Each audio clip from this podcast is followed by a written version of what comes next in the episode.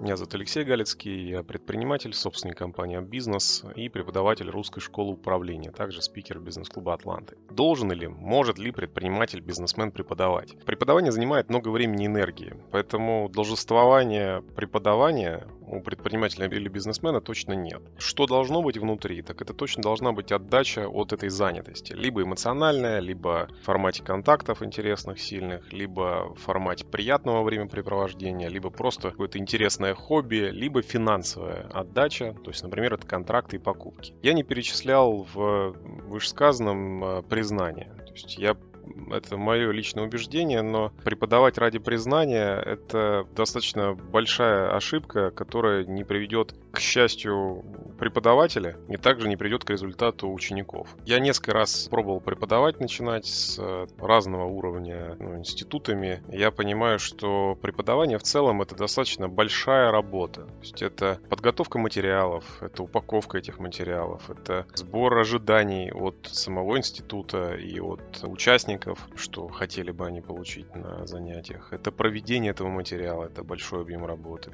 Это сбор обратной связи после, это доработка материала после. Это большая работа, и она должна приносить какую-то отдачу, причем достаточно весомо. Что нужно для того, чтобы начать преподавать? Я лично считаю, что для того, чтобы начинать преподавать, нужна топовая экспертиза. Возможно, со мной не согласятся большинство преподавателей, но я не вижу в себе сил преподавать на тему, в которой я не разбираюсь. То есть я хочу быть лучшим в том, что я преподаю, и тогда я понимаю, что я могу быть еще и преподавателем. Потому что, например, на рынке подбора персонала я понимаю, что мы как компания имеем вес. Мы достаточно крупные и значимые. Я понимаю, что я могу поделиться этим опытом, и этот опыт будет топовым в стране. Меня трудно удивить какими-то вопросами, меня трудно удивить какими-то сложностями. И весь этот опыт в виде череды ошибок я могу донести до слушателей, до учеников на программе обучения.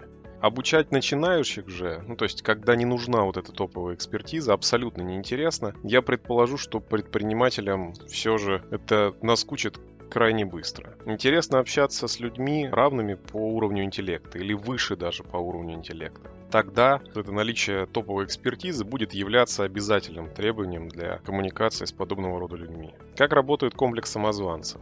Есть отлично описанный эффект Даннинга-Крюгера, который описывает зависимость уверенности от опыта. Если переложить его коротко своими словами, то получится, что самая высокая уверенность в себе получается при самом-самом первом результате. Когда хоть какой-то результат получен, обычно есть ну, ощущение, что у тебя уже есть экспертиза, и ты можешь всех подряд обучать. После этого идет такая яма страданий, когда ты начинаешь получать все больше и больше и больше ошибок, которые противоречат полученному полученному ранее тобой опыту. Ты смотришь по сторонам и видишь, что у кого-то кажется, что дела идут лучше, чем у тебя. Поэтому ты чувствуешь, что, наверное, что-то ты не знаешь, не разбираешься, а вот они разбираются лучше, чем ты. Это и есть тот самый синдром самозванца. Проходит время, ну, у меня, например, этот синдром прошел где-то порядка через 5 лет занятий деятельности вот, в сфере подбора персонала. Я понимаю, что с той интенсивностью получения опыта и получения там, всевозможных сложностей, ошибок, решения преодоления всех препятствий, я понимаю, что вот эта интенсивность опыта позволяет мне спокойно решить любую возникающую сложность или проблему, которая только может быть. И этот синдром самозванца сам проходит.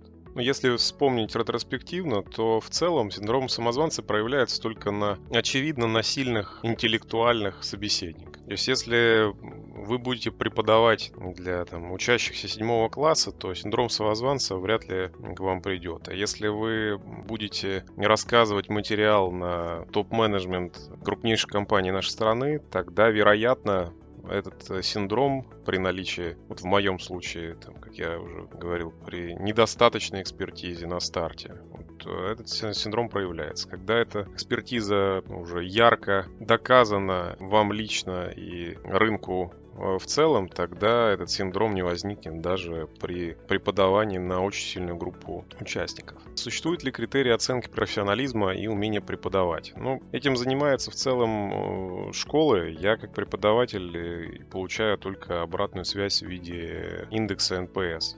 Это Net, Net Promoter Score, то есть это индекс лояльности к тому, что было сделано на вот этом участке преподавания. Создание инфопродукта считается преподаванием. Преподавание все же это про получение петли обратной связи. То есть это подготовка материала, обучение, получение обратной связи, доработка. Именно создание инфопродукта все же это всего лишь одна из составляющих. То есть в целом, любой курс сейчас можно назвать инфопродуктом. Вопрос, какой канал дистрибуции. Есть каналы дистрибуции, которые себя ну, немножко запятнали. То есть онлайн-курс преподавать вроде как ну, есть какой-то флер, ну такой налет. Множество некомпетентных э, преподавателей, которые доносили информацию как умели. Но это не значит, что тот же самый материал, передан через э, канал дистрибуции в виде очных семинаров в ВУЗе, не будет считаться преподаванием. Поэтому Поэтому создание инфопродукта — это всего лишь часть одна из преподавания, а я бы считал, конечно же, ну, что это часть, неотъемлемая часть